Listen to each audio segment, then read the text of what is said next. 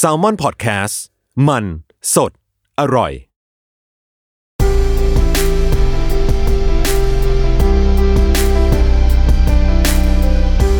อินเอียร์พ็อกเก็ตบุ๊กหลับตาฟังหนังสือ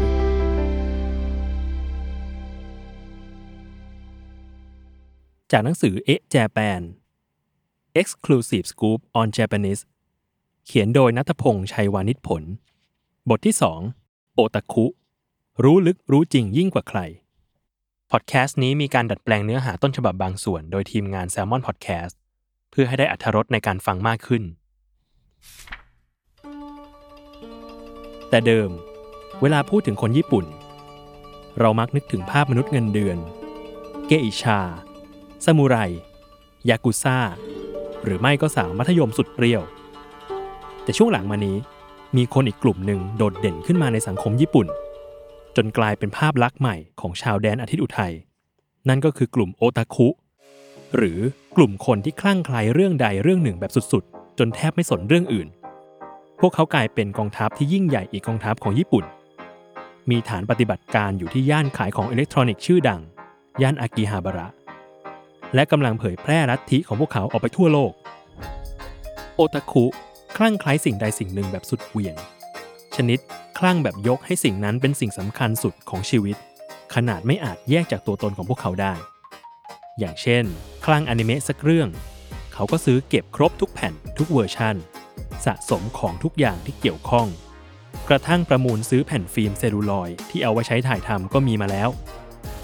แล้วก็ดูมันแบบไม่มีวันเบื่อ ซ้ำไปซ้ำมา จนจำเนื้อเรื่องได้ทั้งหมด บางคนก็คลั่งขนาดเอาวลีจากในอนิเมะมาใช้ในชีวิตประจำวันด้วย ทั้งที่ไม่มีความหมายอะไร เช่น ประโยคติดปากตัวละครดังอย่างนารุโตะที่ชอบลงท้ายประโยคด้วยคำว่าดัตเตบายโยโอตาคุในรูปยกย่อง แปลว่า บ้านของคุณ ภาษาญี่ปุ่นมีหลายระดับ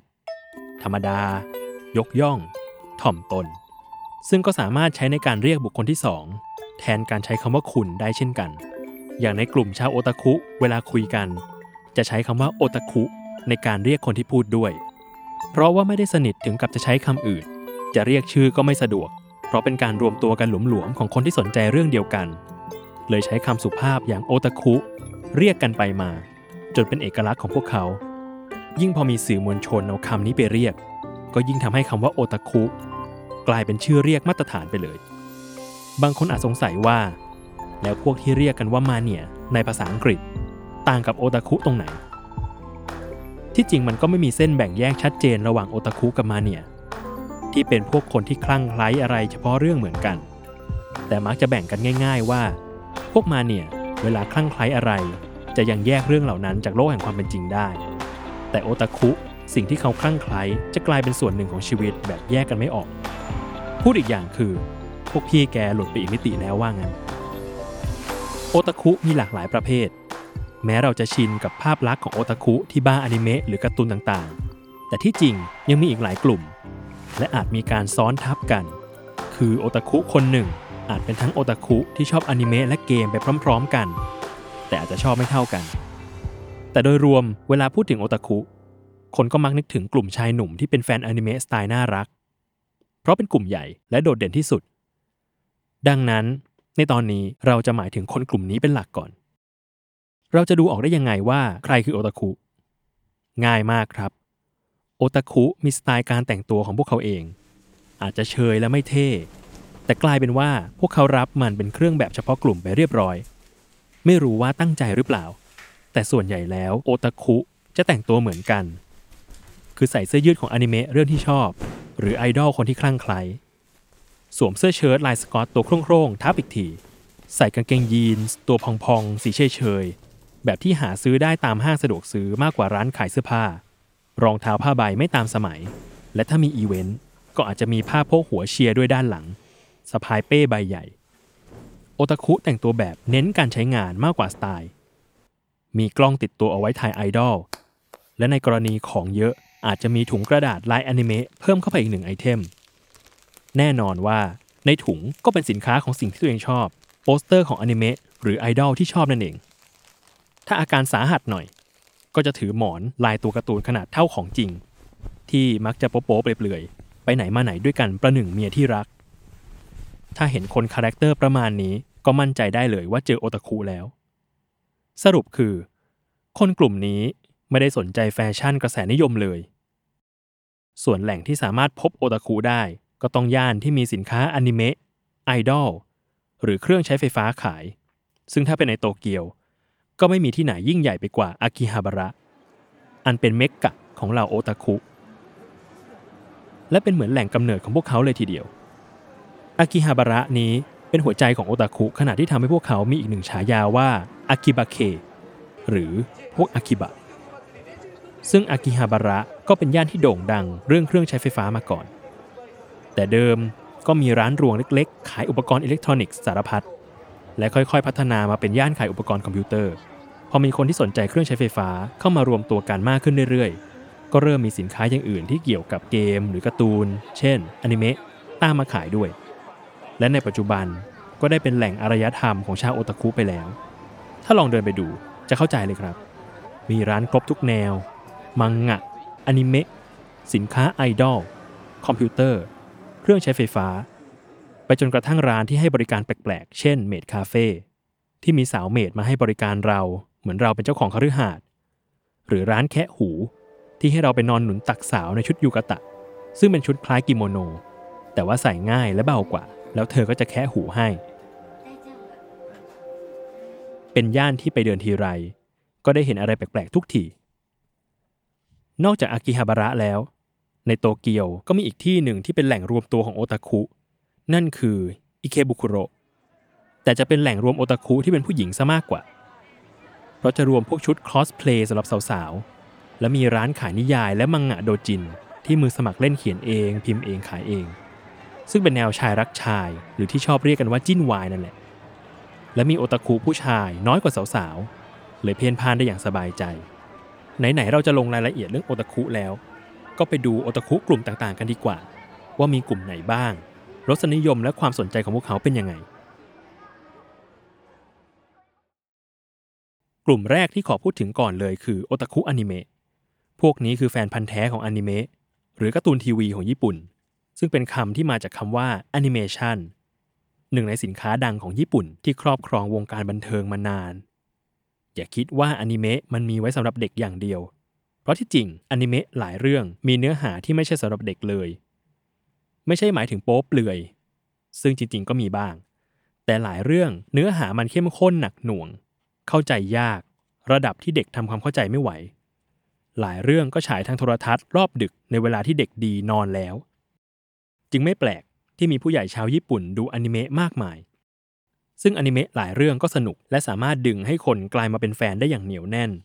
ก่อนจะกลายพันธุ์มาเป็นสาวกระดับโอตาคุไปแทน อนิเมะเรื่องที่มีแฟนล้นหลามและโด่งดังมานานต่อเนื่อง ก็คงหนีไม่พ้นกันดั้มและ Neon Genesis Evangelion ที่ทั้งสองเรื่องจัดได้ว่าเป็นอนิเมะที่เปลี่ยนแปลงวงการอนิเมะญี่ปุ่นทั้งคู่ อย่างกันดั้มก็พลิกโฉมวงการจากยุค super robot ที่ส่วนมากจะสู้กับสัตว์ประหลาด เป็นการต่อสู้ของมนุษย์ด้วยกันเอง เพียงแต่ต่างอุดมการณ์ กลายเป็นอนิเมะเนื้อหาหนัก ที่ผู้ใหญ่ดูได้สนุก ส่วน Evangelion ก็พลิกอีกที ด้วยการให้ตัวเอกที่ขับหุ่นยนต์ แทนที่จะเป็นคนเท่ๆ แต่กลับเป็นไอ้ขี้แพ้ และกลายเป็นว่า เป็นเรื่องของการต่อสู้เพื่อหาความหมายของตัวเองไปแทนสองเรื่องข้างต้นเป็นเหมือนเสาหลักของวงการอนิเมะ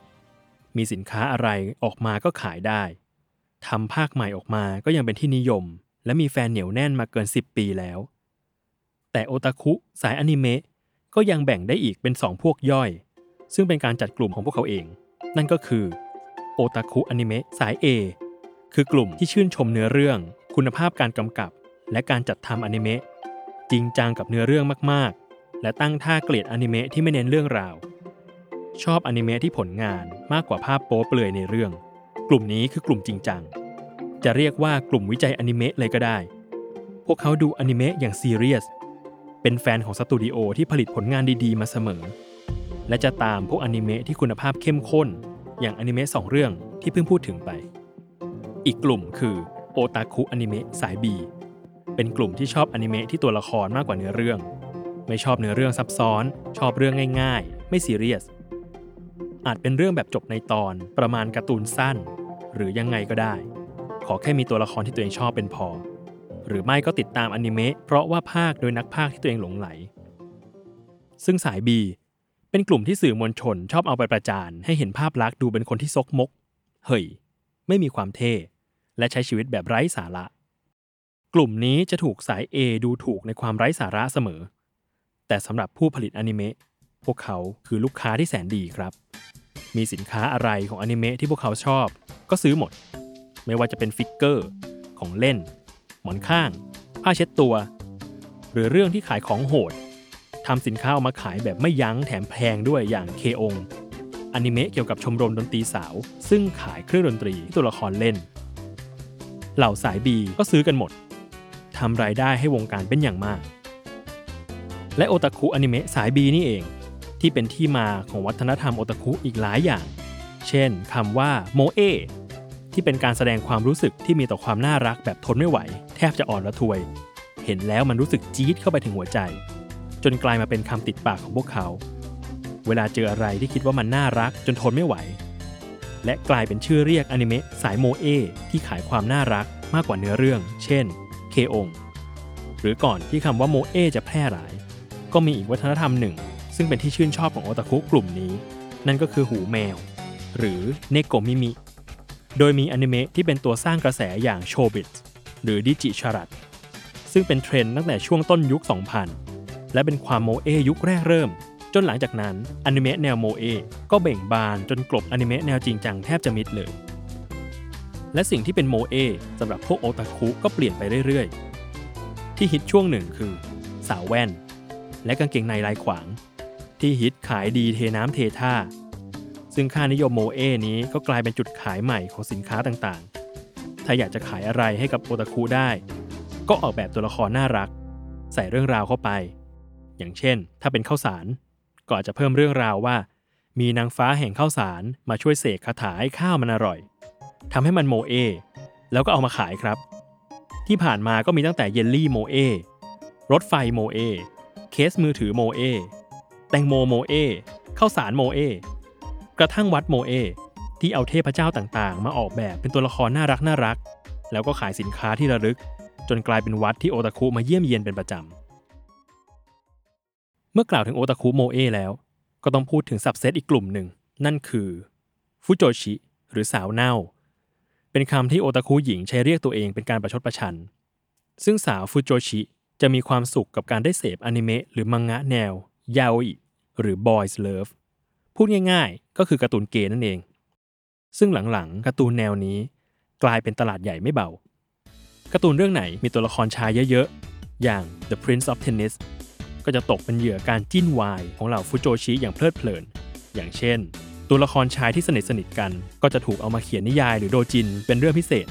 ให้สองตัวละครนั้นสร้างความสนิทสนมกันแบบชายรักชาย เช่น ชุนกับฮิยงะในเซนเซย่าที่ในเรื่องนั้นมีฉากนอนเปลือยท่อนบนกอดกัน ก็กลายเป็นเชื้อไฟชั้นดีสำหรับสาวจิ้นวาย ซึ่งเมื่อสตูดิโอผู้สร้างอนิเมะหรือการ์ตูน จับแนวได้ก็จัดให้ สนอง need ฟูโจชิด้วยอนิเมะและการ์ตูนที่มีตัวละครเอกชายเยอะๆ มีฉากให้จิ้นวายเยอะๆ นางโอกนางเอกไม่ต้องมี ตัวอย่างใหม่ๆ ก็ Tiger and Bunny การ์ตูนฮีโร่แนวใหม่ที่มีตัวละครเอกชายสองคนต้องร่วมทีมกัน แล้วก็มีฉากงอนกัน ไม่ก็ฉากแนว bromance หรือเพื่อนชายสู้เพื่อเพื่อนชายเต็มไปหมด แค่นี้เหล่าฟูโจชิก็ติดเพียบแล้ว โอตาคุอีกกลุ่มก็คือโอตาคุเกม ถ้าเป็นเกมทั่วไปก็ไม่เท่าไหร่ แต่มีกลุ่มที่นิยมเล่นเกมจีบสาว ที่เริ่มดังตั้งแต่ยุคเกม Tokimeki Memorial มาจนถึงเกมที่สมจริงยิ่งขึ้นไปอีกอย่าง Love Plus และยังมีเกมอินดี้ที่ผลิตโดยทีมงานอิสระที่จัดเนื้อหาว่าเป็นเกมโป้ได้อย่างเต็มที่ ราะพอเป็นเกมอินดี้มันก็จัดเต็มได้มากกว่า โดยเฉพาะเกม Love Plus เกมจีบสาวที่แหวกแนวไปจากเป้าหมายของเกม ที่แต่เดิมคือจีบสาวให้ติด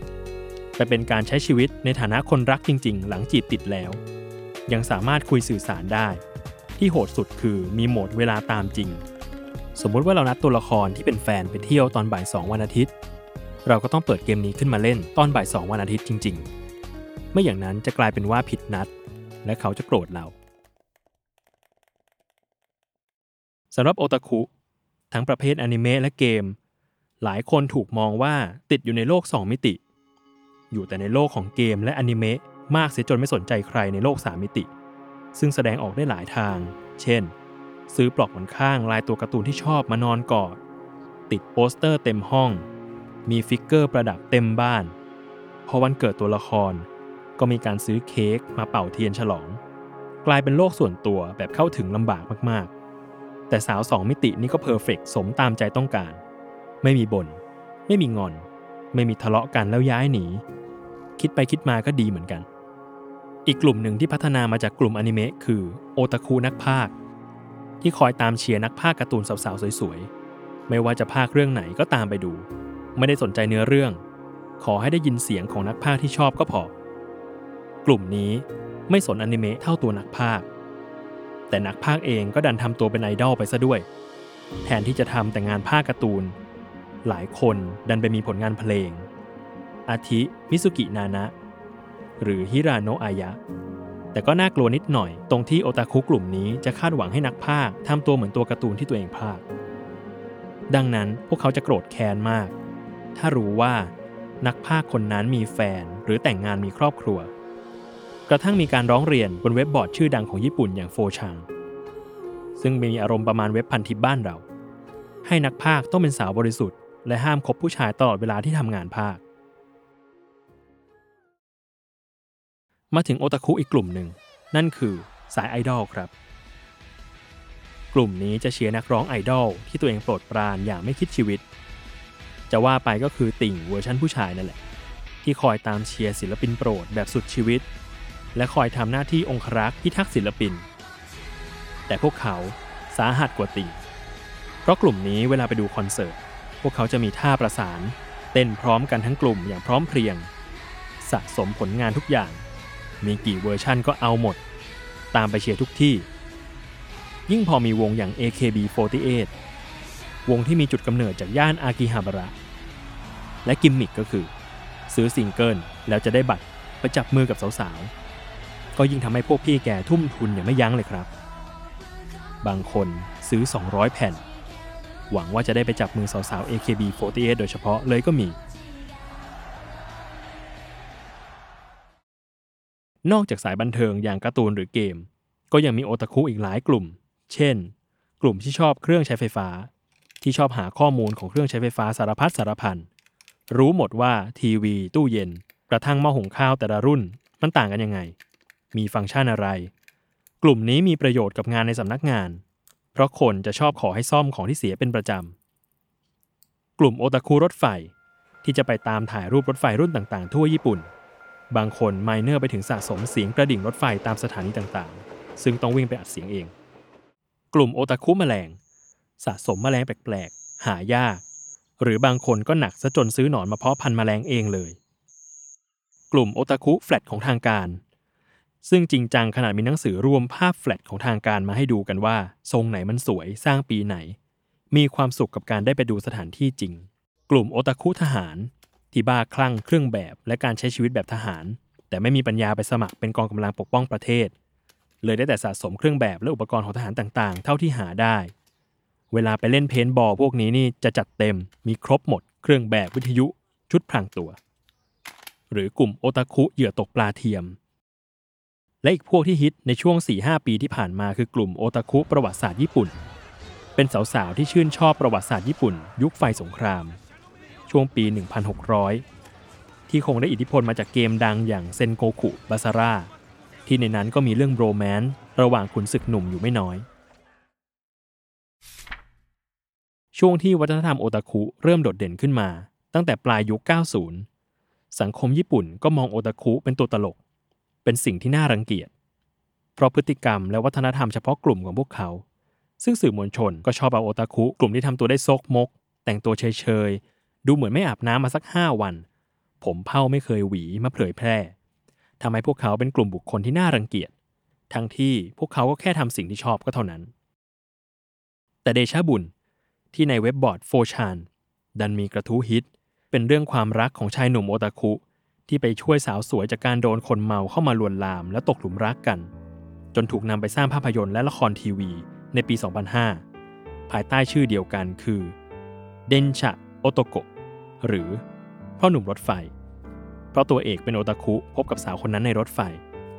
ซึ่งเป็นเรื่องโด่งดังในญี่ปุ่น จนสังคมเองเริ่มมองว่าหนุ่มโอตาคุก็ดีเหมือนกัน และปฏิบัติกับพวกเขาด้วยท่าทางที่ดีขึ้น แต่สุดท้ายก็ดีกันได้ไม่เท่าไหร่ ตอนนี้สาวๆ ก็ไม่สนใจกลุ่มโอตาคุเหมือนเดิม เพราะหมดช่วงบูมตามกระแสของหนังที่เริ่มเงียบไป และพวกเขาก็กลายเป็นแค่กลุ่มบุคคลที่สาวๆ อยากเลี่ยงเหมือนเดิม เอาเข้าจริง เท่าที่สัมผัสกับคนญี่ปุ่นมา คนญี่ปุ่นมีความเป็นโอตาคุอยู่ในตัวเองไม่มากก็น้อย คือต่อให้เป็นคนธรรมดา แต่ก็จะมีสิ่งที่ชอบหรือหลงไหลอย่างจริงจังเสมอ ไม่ว่าจะเป็นการงาน ตีกอล์ฟตกปลา หรือแม้กระทั่งทำอาหารทำให้เราเห็นคนที่เป็นเซียนด้านต่างๆ อย่างที่มาออกรายการทีวีแชมเปี้ยนนั่นแหละ เพียงแต่พวกเขารู้ขอบเขตของชีวิตจริง ไม่ได้หลุดไปอีกโลกหนึ่งเหมือนพวกโอตาคุ และบางทีก็มีโอตาคุที่เอาดีจนโด่งดังได้ อย่างเช่น มุราคามิ ทาคาชิ ศิลปินชาวญี่ปุ่นที่มักถูกมองว่าเป็นโอตาคุ เพราะงานของเขาที่เปิดตัวด้วยการทำ figure ตัวการ์ตูน จะออกมาในสไตล์ป๊อปจ๋าแบบอนิเมะ แถมยังออกไปทางลามกซะด้วย แต่กลายเป็นว่า งานของเขาได้รับการยอมรับในระดับสากล จนได้ไปออกแบบลายสินค้าให้หลุยส์วิตตองเลยทีเดียว แม้สังคมจะไม่ค่อยยอมรับโอตาคุแค่ไหน แต่โอตาคุก็มีส่วนสำคัญในเศรษฐกิจญี่ปุ่นไม่น้อย เพราะพวกเขาคือพ่อบุญทุ่มของแท้ซีดีมีกี่แผ่นก็ซื้อ ฟิกเกอร์ใหม่ออกมากี่แบบก็ซื้อ บางทีของที่เป็นของหายาก rare item ก็ยังซื้อ ทุ่มเงินไม่ยั้ง อย่างการ์ตูนเรื่องเคองที่ขยันออกสินค้าที่ตัวละครใช้ในเรื่องมาขายแฟนได้เสมอ หรืออย่างกันดั้มโอตาคุของอนิเมะเรื่องนี้ก็ทำให้อุตสาหกรรมพลาสติกโมเดลทำเงินได้ดีมากตลอดหลายสิบปี ต่อให้เศรษฐกิจแย่ รายจ่ายครัวเรือนลดลง โอตาคุก็ไม่สน เพื่อให้ได้ของที่ตัวเองชอบ จะจ่ายเท่าไหร่ก็ยอมได้ บ้านจะเป็นยังไง เสื้อผ้าจะเป็นยังไง จะกินอะไร พวกเขาไม่สน พวกเขาพร้อมที่จะทุ่มเงินที่มีทั้งหมดเพื่อสิ่งที่รัก จึงเป็นกลุ่มคนที่ช่วยให้เศรษฐกิจญี่ปุ่นหมุนเวียนได้เป็นอย่างดี ถึงขั้นสมัยที่นายก อาโซทาโร่ซึ่งเป็นแฟนมังงะระดับ hardcore แต่ยังไม่ถึงขั้นโอตาคุแค่ชอบมังงะมากกว่าคนวัยเดียวกันขณะเป็นนายกรัฐมนตรีก็ยังอ่านการ์ตูนสัปดาห์ละ10 10เล่ม ซึ่งตอนสมัยหนุ่มที่เขาไปเรียนต่อเมืองนอก ยังบอกให้ครอบครัวแพ็คมังงะแต่ญี่ปุ่นส่งไปให้ สมัยดำรงตำแหน่ง ก็เคยมีแผนการที่จะเผยแพร่วัฒนธรรมอากิฮาบาระไปทั่วโลก เพื่อดึงคนต่างชาติเข้ามาประเทศญี่ปุ่น หรือซื้อของญี่ปุ่นมากขึ้น เป็นภาพลักษณ์ใหม่ๆ ของชาวญี่ปุ่น ที่จะเสนอให้ชาวโลกได้รู้จัก แล้วก็ได้ผล อีเวนต์งานเทศกาลมังงะอนิเมะในหลายประเทศประสบความสำเร็จ ชาวต่างชาติในโลกตะวันตกจำนวนไม่น้อย ก็หลงไหลมังงะและอนิเมะมากขึ้น บางคนกลายเป็นโอตาคุและมาฝังตัวใช้ชีวิตอยู่ในอากิฮาบาระเลยทีเดียว ซึ่งก็รวมไปถึงชาวไทยด้วย แม้จะแตกต่างแหวกแนวจากชาวบ้านชาวช่อง แต่บางทีก็แอบอิจฉาโอตาคุเหมือนกัน เพราะพวกเขาได้ทำสิ่งที่ตัวเองชอบ โดยไม่สนสายตาใคร ถูกมองแบบไหนก็ไม่แคร์ขอแค่ให้มีความสุขก็พอ ซึ่งผู้เขียนเองก็ถูกเรียกว่าโอตาคุเป็นประจำ ก็ไม่ได้มีอะไรมาก แค่ชอบฟังเพลงมากกว่าชาวบ้านเขา โดยมีซีดีกับเทป รวมกันพันกว่าชิ้น แค่ชอบอนิเมะบางเรื่อง อย่าง Neon Genesis Evangelion และดูซ้ำไปซ้ำมาหลายรอบ จนเอาไปเขียนรายงานวิเคราะห์เรื่องจิตวิทยาของตัวละครส่งอาจารย์ แค่สะสมมังงะเป็นกุรุตแค่จำข้อมูลเกี่ยวกับพวกมังงะและอนิเมะได้ดีกว่าคนอื่นเขาหน่อย แค่ตัดข่าวเกี่ยวกับทีมบอลที่ตัวเองเชียร์และเก็บเข้าแฟ้มเรียงตามวันเวลาแบ่งเป็นฤดูกาลเท่านั้นเอง ไม่เห็นจะเหมือนโอตาคุตรงไหนเลย ติดตามรายการ In Ear Pocketbook ได้ทุกวันอาทิตย์ ทุกช่องทางของ Salmon Podcast